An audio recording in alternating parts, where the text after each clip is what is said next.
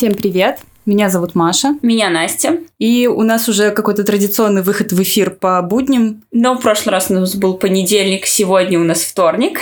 19.20 на часах в Минске. Свечи горят, чай заварен. В общем-то, все готово. Погнали!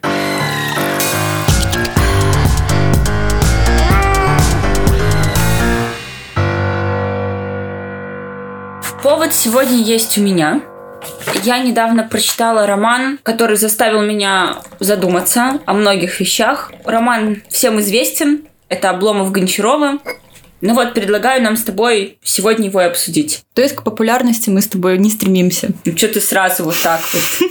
Не, ну просто все же обсуждают сейчас книги по саморазвитию, по гендерной теории, как стать успешным, как сделать свой личный бренд, тайм-менеджмент там всякие. А мы с тобой будем, да, устаревшую русскую классику обсуждать. Ты серьезно? Да ну нет. Ну я-то, может, не серьезно, но есть люди, которые-то очень серьезно настроены. Ну, слушай, уже ну ты жизнь же- другая, понимаешь, жизнь изменилась. Уже что вообще? Ну ты правда с этим согласна? Нет, так что сегодня я как раз буду дружить против тех, кто считает, что русская классика безвозвратно устарела. Ну, за это я всегда готова. Но у меня есть еще один повод, против которого мы можем подружить. Это те люди, которые свои таланты безвозвратно взрывают в землю.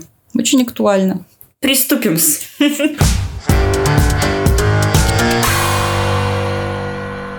Чтобы мы тут не были голословными, я начну с цитаты, которые я прочитала уже больше года назад на одном довольно известном сайте, и мне просто кажется, что многие прочитали именно эту статью, и потом это стало встречаться как-то довольно часто в повседневной жизни, где-то в постиках. Просто до меня это как-то особо не долетало, что русская классика устарела. Я просто таких статьи, такие статьи мне не попадались раньше. Если сначала эта мысль как-то казалась дикой, то потом к ней все привыкли, и сейчас, мне кажется, молодые люди ну, считают это очень оригинальным в разговоре сказать, что Анна Каренина